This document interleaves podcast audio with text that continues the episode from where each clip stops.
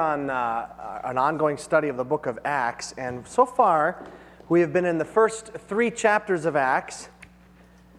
And quite honestly, the first three actor, uh, chapters of Acts are really a honeymoon period. If you just think of what's been happening in the in first three chapters of Acts, first you have Jesus, the risen, victorious Christ, there, and he's teaching the disciples a face to face and he teaches them about the kingdom of God and about a bunch of other things. Can I go a hair up, Peter? Just a hair up. I got a sore throat today from being outside yesterday. Thanks. And, and he, after that, he tells them they're going to receive power when the Holy Spirit comes on them. They are going to be his witnesses in Jerusalem and Judea and all Samaria to the ends of the earth. And he ascends before their very eyes. Whoop! There he goes. Wow. So they stand there looking, and the, the, the, angels say, again, these kind of wisecracky angels, the angel says, Why do you keep looking in the sky? Because that doesn't happen every day, Mr. Angel. But he says, That same Jesus is going to come down. And so they, they're satisfied with that, and they leave, and they go and they choose a replacement for, for Judas. And they, they're praying in this place at the day of Pentecost, which is 50 days after Passover, which is the time when Christ was crucified, so there's a period of about 50 days there. And something amazing happened. The Holy Spirit comes in power and is manifested by these flames of uh, tongues of fire, these flames that kind of come, they land on each person and they start speaking French and German and, and all these different languages. I don't know if French and German even existed then, but they, they start speaking these languages, and whoa, and this whole crowd comes about and saying, What's going on? They heard the noise. There was kind of a great rushing sound when, the, when these, uh, uh, these tongues of fire, that's the way that the, the writer describes them. And the whole crowd comes, and Peter stands up and gives his first Christian message, and 3,000 people, think about that, 3,000 people come to turn from wherever they were at they turn to being followers of Christ. So, instant church, just add one Holy Spirit, tongues of fire, and one message. Whew, there it is. And they start meeting in the temple courts every day. Remember, we spent seven weeks looking through what that new church looked like, the transforming power of, of, the, of the gospel, what it did in their lives, the transformed life, and how they lived together. And they were enjoying the fellowship. Every day they would come to the temple courts and they would hang out with one another. They would get into little seminar groups and hear the different apostles speak on different issues. And, and they would do, the, the apostles would do miracles. And, and it was just an amazing time. It was an amazing time. And then two weeks ago, we looked at Acts chapter 3. And one of these times when Peter and John were headed up to the temple, there was a man who had been crippled from, from birth. For, he was over 40 years old. He'd been crippled from birth. And Peter says, I don't have any money. He was there to beg. I don't have any money, but what I do have, I give to you. Stand up, rise in the name of Christ, in the name of Jesus of Nazareth. Can you imagine that? Guy had never walked in his entire life, and he stands up and he starts bouncing around. And we saw how people respond to that. We're going to see today how people respond to that. But let me just say right now that's the honeymoon. We're through chapter 3. That's the honeymoon chapters 4, 5, 6, and 7, and the first verse of chapter 8 is the tilting. It tilted, it started over here. You can see it in Acts 2, verse 47. If you remember, the very last verse of that section we spent seven weeks on says that they, they the, this new church, were praising God and enjoying the favor of all the people. Get that? All the people. They were enjoying the favor of all the people. And the Lord added to their number daily those who were being saved. I hear people often say, Man, we just want our church to be just like it was in the book of Acts. Oh, I want it to be just like that. Can you imagine what it'd be like? I mean, every day we'd meet together, it'd be so exciting, and we'd, we'd gather and, and, and we'd see miracles, and we'd be praying all the time, and we'd hear messages, and we'd be in small groups, and we'd be teaching, and all that be, we'd be sharing our possessions. Wouldn't it be great? Now, when they're talking about what they want to go back to the church like it was in the book of Acts, they mean the first three chapters. Because after chapter 3, 4, 5, 6, and 7, this pendulum from the favor of all the people is going to go to it's very dangerous to be a Christian again. But right now, for whatever reason, it's, it's cool to be a Christian, even in the temple. Now remember, the temple is a Jewish temple. And remember, that was a very hazardous place for Christians to be. And when Jesus came back to Jerusalem, the disciples knew that this was it. Something was going to break. And it was Christ who broke on purpose. He's the one who did it, but he was crucified for going back to Jerusalem. He set it up that way. It's going to shift now. In fact, after chapter 3, there are 28 chapters to the book of Acts. There's 25 left. Uh, we're going to pull them all off in just a few days. No, uh, I don't know how we're going to do that. We'll get through it. There's 25 chapters left. In those 25 chapters, only three, so 22 out of the 25 chapters, speak about persecution. Yeah, I want our church just to be like the book of Acts. I don't know, man. Hold the bus here.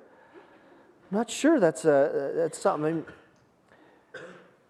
Jesus said it would happen. In John 15, he's warning his disciples. He says in John 15, if the world hates you, keep in mind that it hated me first. Hated you. We're going to see some of that venom today. They hated him. If you belong to the world, it would love you as its own. As it is, you do not belong to the world, but I have chosen you out of the world. That is why the world hates you. Remember the words I spoke to you No servant is greater than his master. If they persecuted me, they will persecute you also. If they obeyed my teaching, they will obey yours also. Persecution, Jesus says, it's coming. Do you wonder why? And you know, in America, I, I, it's, it's such a minor deal. I mean, it really is. And I know we all get a little uptight. Oh, I don't want to talk to my roommate about Jesus. I might think I'm a nut. Well, you are a nut. In a sense, if you're a follower of Jesus, the world's going to look at you and think, What's with you? There's something about you.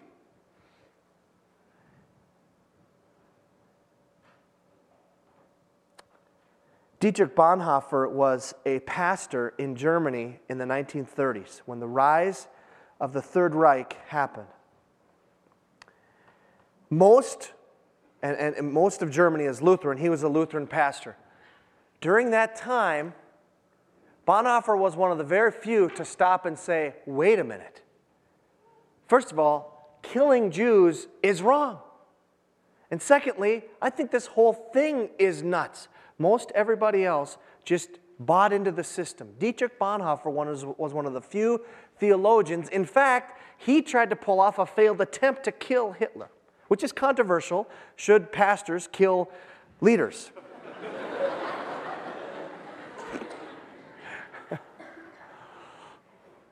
but Bonhoeffer felt it was his duty. He tried, he failed.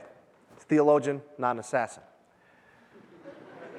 he writes this about suffering in his book, The Cost of Discipleship. Suffering is the badge of the true Christian. Then he, then he quotes Luther, or he paraphrases Luther, and he says, Luther reckoned suffering among the marks of the true church. In other words, Martin Luther said, uh, the, the, not Martin Luther King Jr., but I mean, Martin Luther, the, the reformer, said, if you're a true church, you suffer.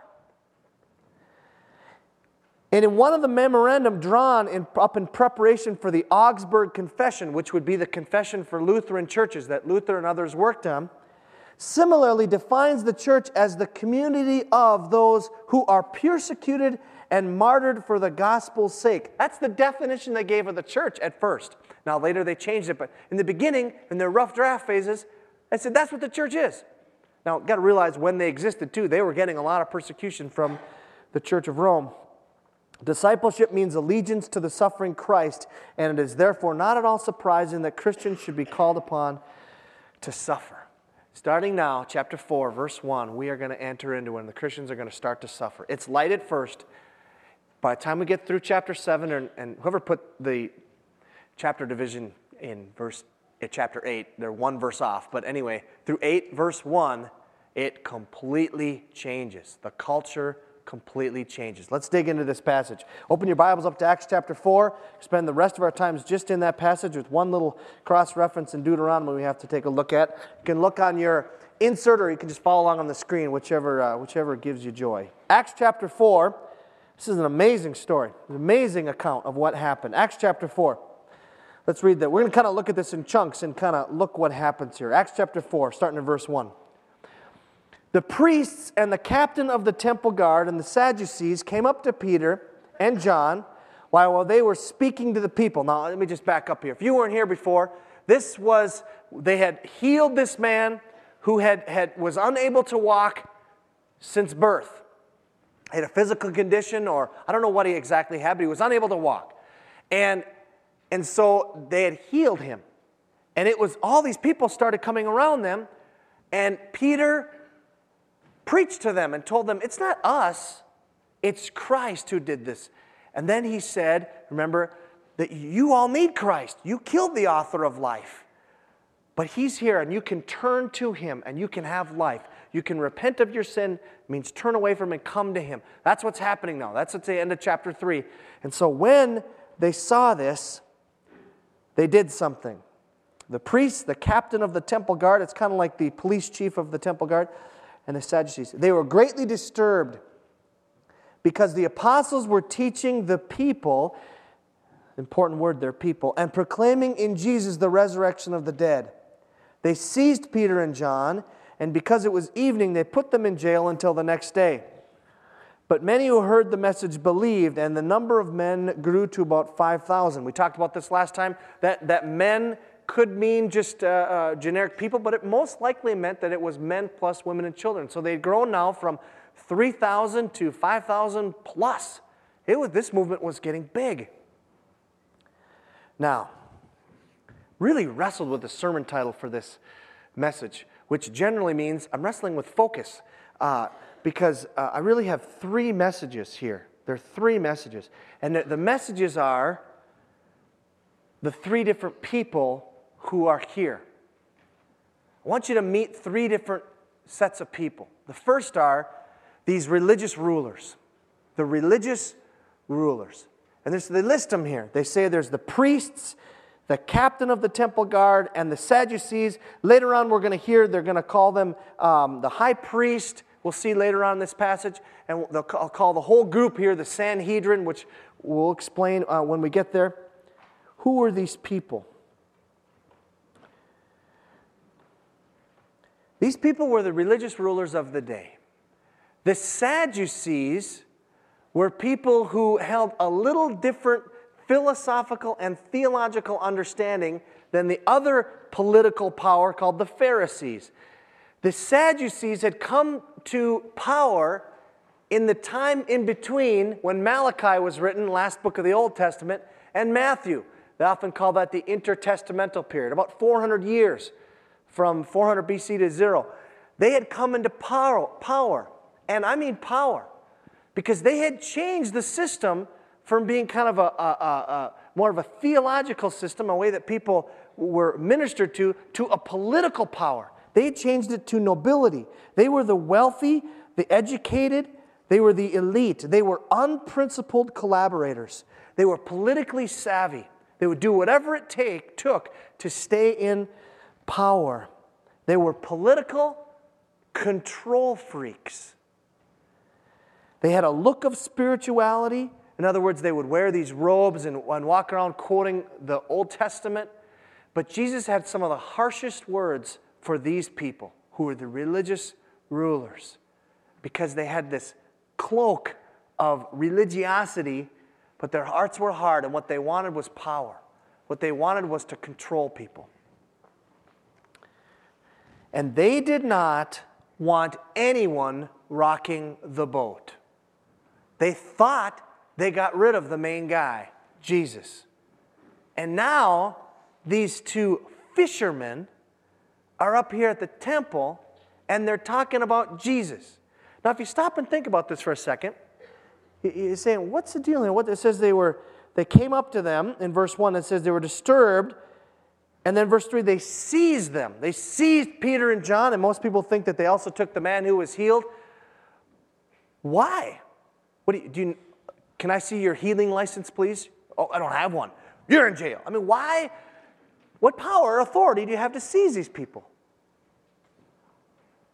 They really don't. They just take them. They just take them. Second group of people I want you to see here. That's one group of people. And the message there would be we'll look at is how do you reject Jesus?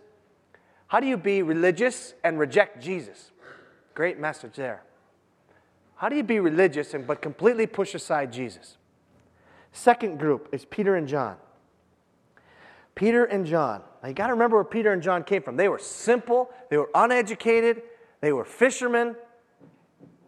And, and, and, and, and they had previously, remember, when confronted by authority, run away, see ya, and left Jesus alone. The last time they were confronted by authority, they ran away. Peter had a little more guts than the other ones. He kind of followed along and, and a little bit little bit behind and over here. And then when somebody said, wait a minute, that guy was with them, boom, he said, I am not. He even called down curses. He swore at them and said, I've never seen that man before. He denied Christ. That's Peter and John. We're going to learn more about them. And the third group of people is a, is a phrase called people. Verse 1 people. The people.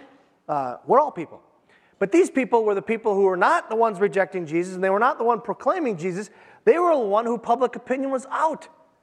They were the ones who were trying to, they were making their minds up individually and collectively on who is Jesus.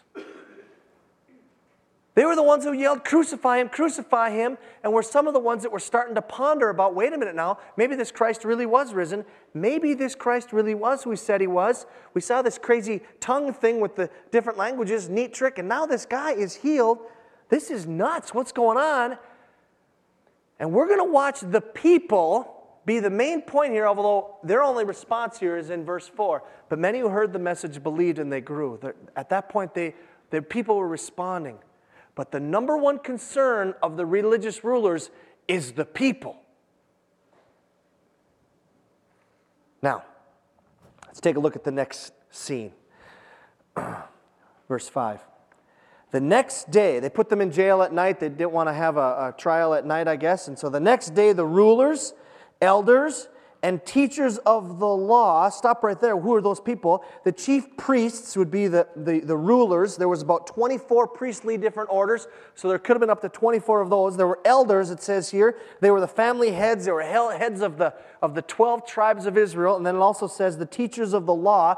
These were the scribes, most likely. These are the, the ones who taught. These were most likely of a group called the Pharisees, but the Pharisees were seriously in the minority. The Sadducees, which held this political power and had a lot different theological bent or understanding of what was going on in the Old Testament than the Pharisees were in control. And the Sadducees, the Sadducees denied a few things that the, that the uh, Pharisees believed in. One, they, believed, they denied that there was a resurrection of the body. When you're dead, you're dead. That's what they believed. They denied there was an immortality of the soul. They didn't believe in spirits or angels. And so they, they disagreed, the two of them. And the Sadducees, very important to notice, they even say that here, that the Sadducees were the ones in control. They brought them, they, they brought, uh, the next day, the, the, the uh, rulers, elders, and teachers met in Jerusalem.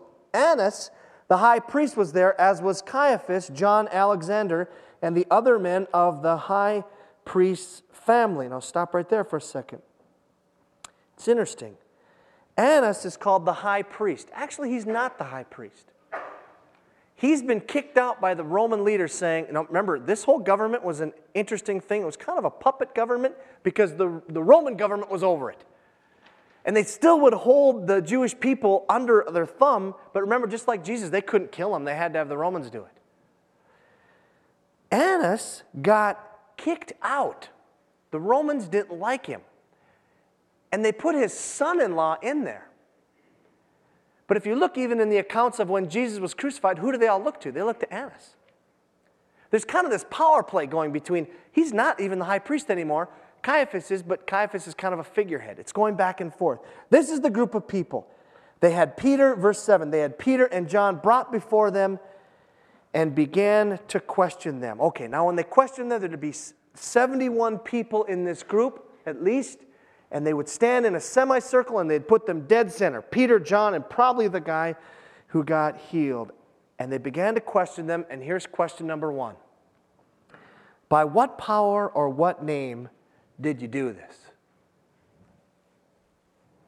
What?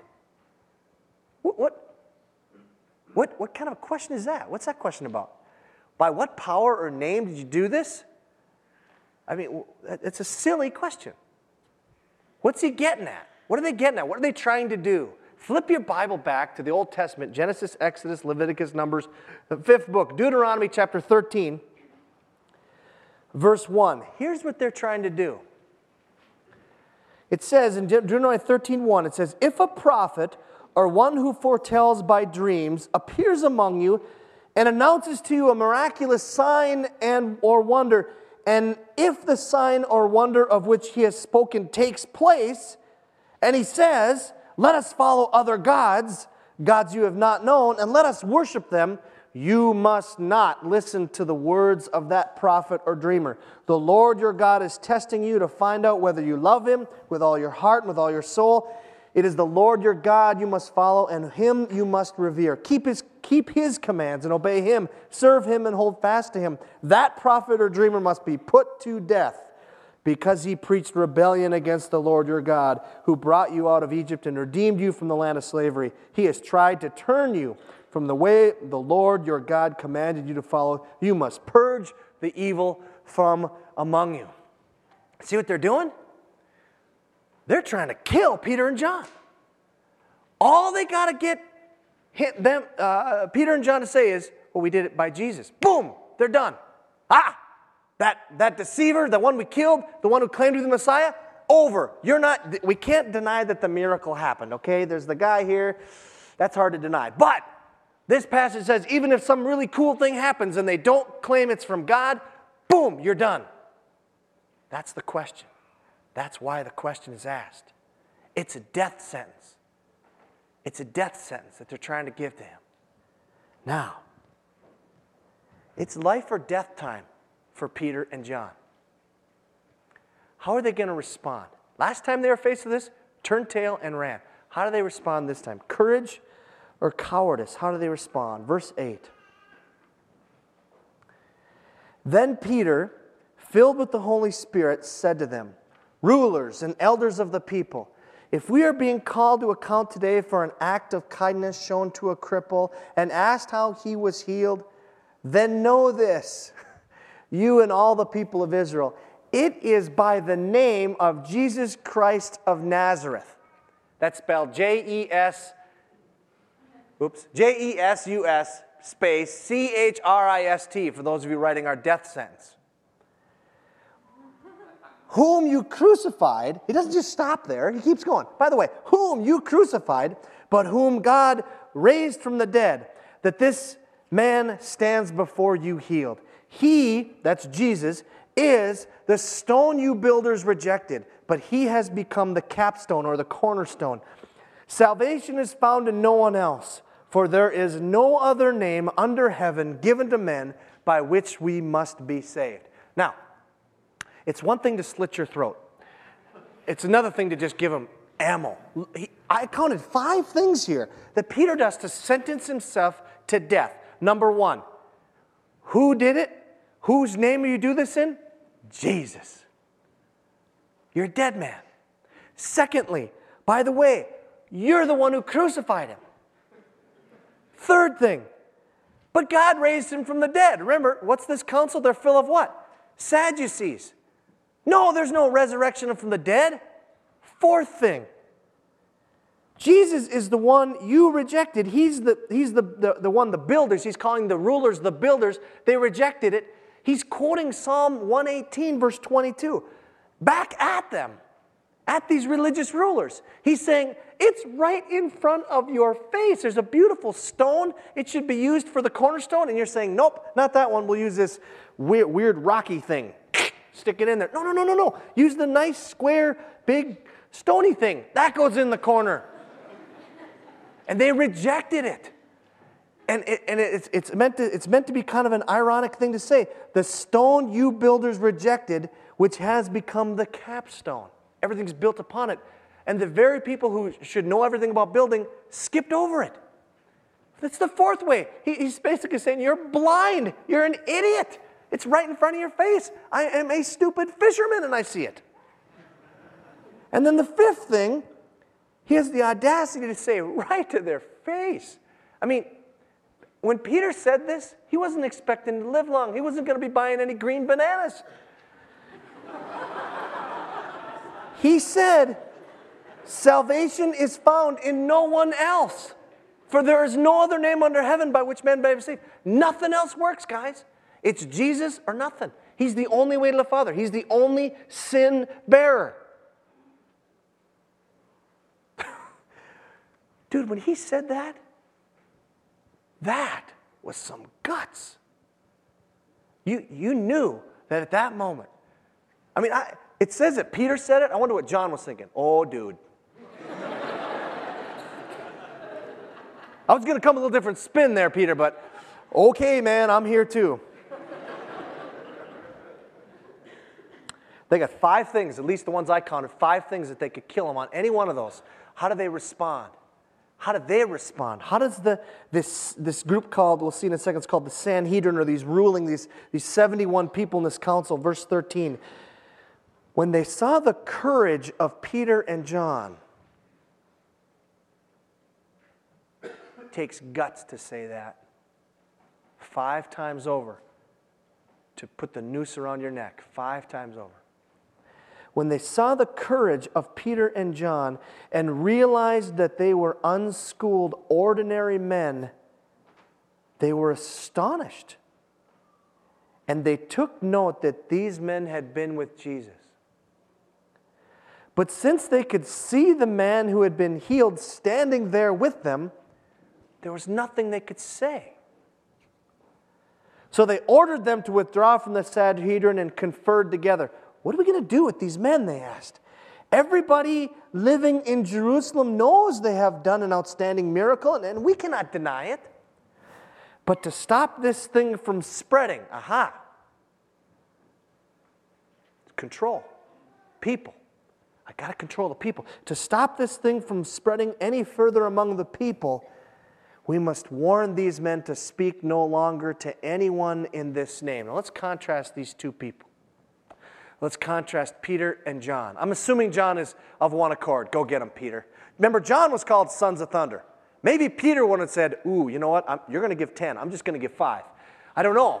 John was called the Son of Thunder. He probably was ready to go both barrels here.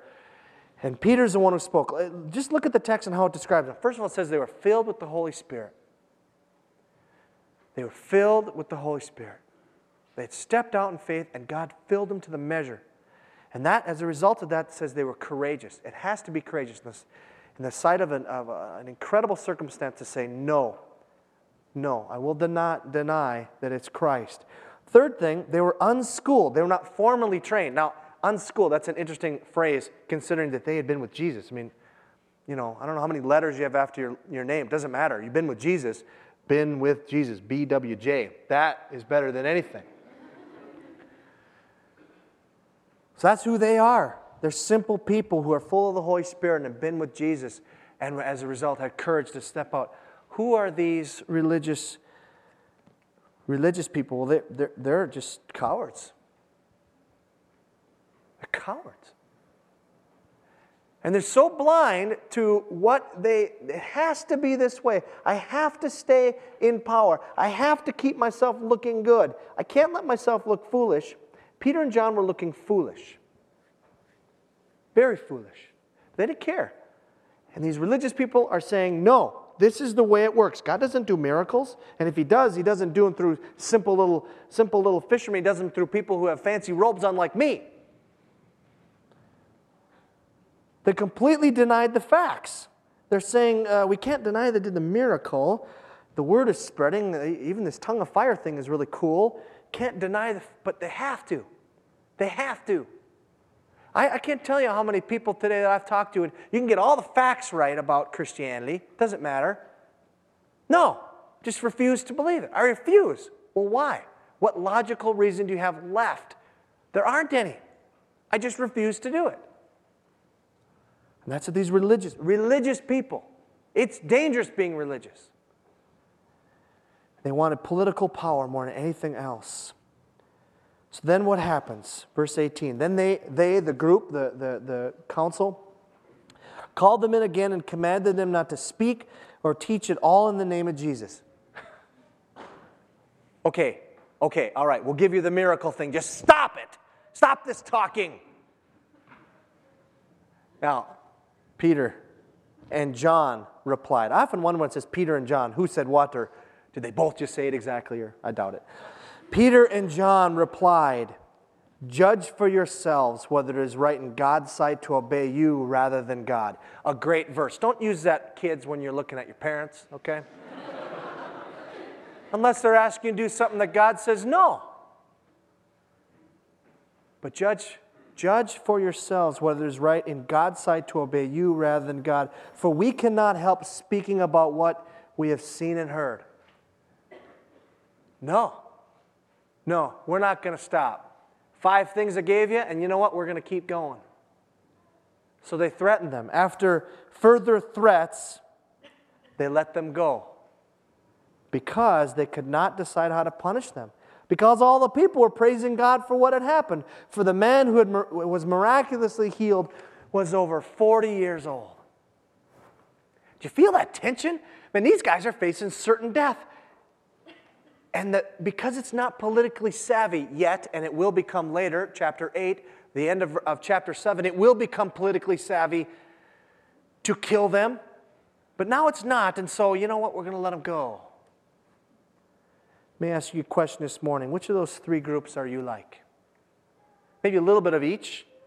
Which one predominantly defines you? Are you like, are you like Peter and John? Are you faced with a situation where you have to reply in a way that is just courageous. And Lord, you have to say, You got to fill me with your spirit, Lord, I'm not going to make it through this.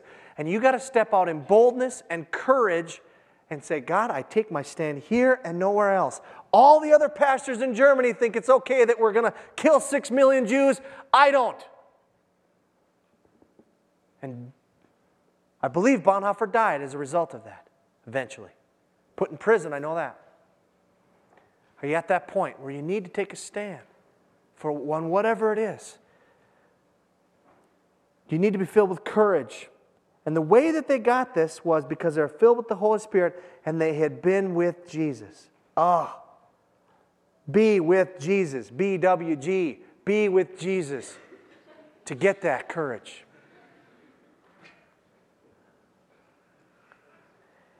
And they didn't please people. It would have been great to come to these. Did I spell that wrong? Bill W.G. I did that. it's because I believe in the Trinity so much. Jesus, God, same thing, BWG. I was.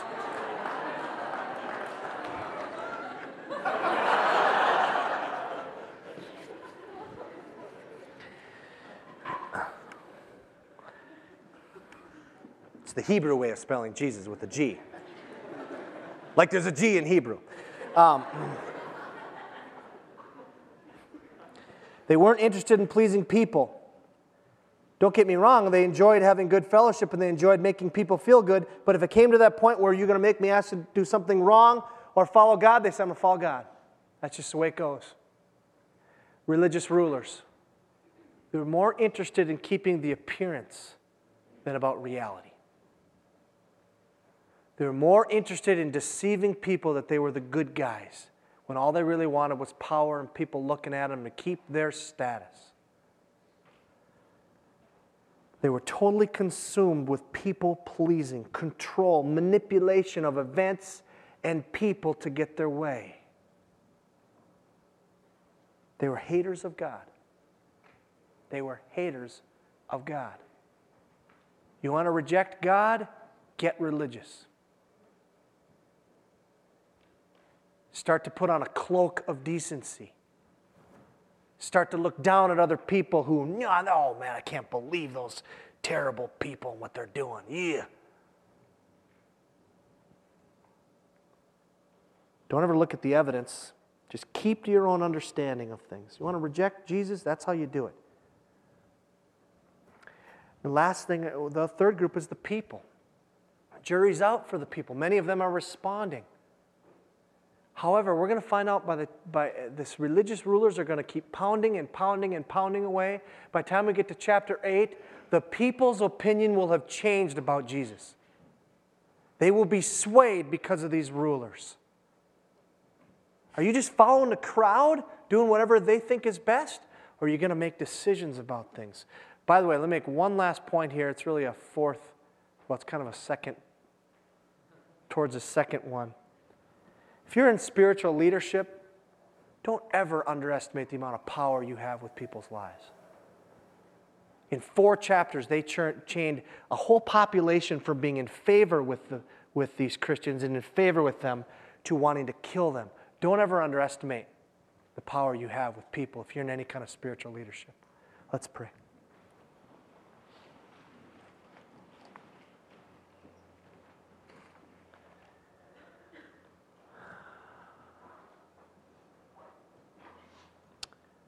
Father, this is an amazing passage of Scripture.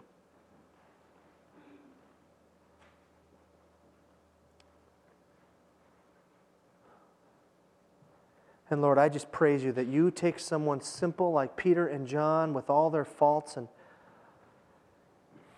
all their simplicity, and you make them people who are ardent followers of Jesus, who are used to turn the world upside down us in this room were, were products of what Peter and John did that day. If they'd backed down, we may not be here. But they didn't. By your spirit and by your plan, you, you had an amazing turn of events happen. In the face of certain death, they walked away, even after proclaiming the truth.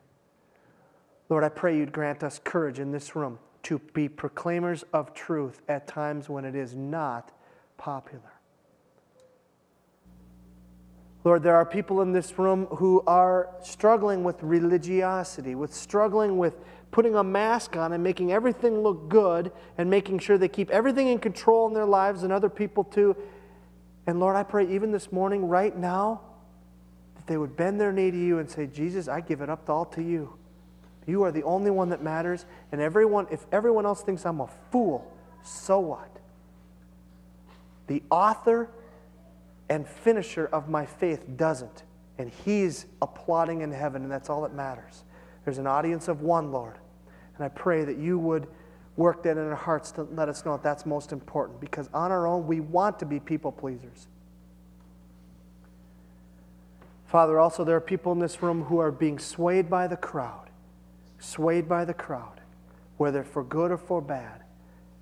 And I pray for them, Lord, that you would allow them to make decisions on their own and to not follow the leaders. Perhaps it's even in their own dorms as people are out partying and doing all kinds of things that are unhonoring to you, and, and they just follow the crowd. God, would we be people who swim upstream and at times look foolish and at times are lonely because we're not with the crowd? God, if there's any heart here that is working towards rejecting you, would you right now, by your Spirit, come and break it like a rock breaks a hammer, or a hammer breaks a rock into pieces. And Lord, I pray for those of us, even as we don't have a majority of our heart is in that way, there's still a small part of us that are turning to reject you. Would you break it so that we follow you? God, as we enter into a time of communion, would be just be blown away by all that you've done for us, Jesus. There is salvation. Salvation is found in no other name under heaven given to men by which we must be saved. We praise you, Jesus Christ. In your name, amen.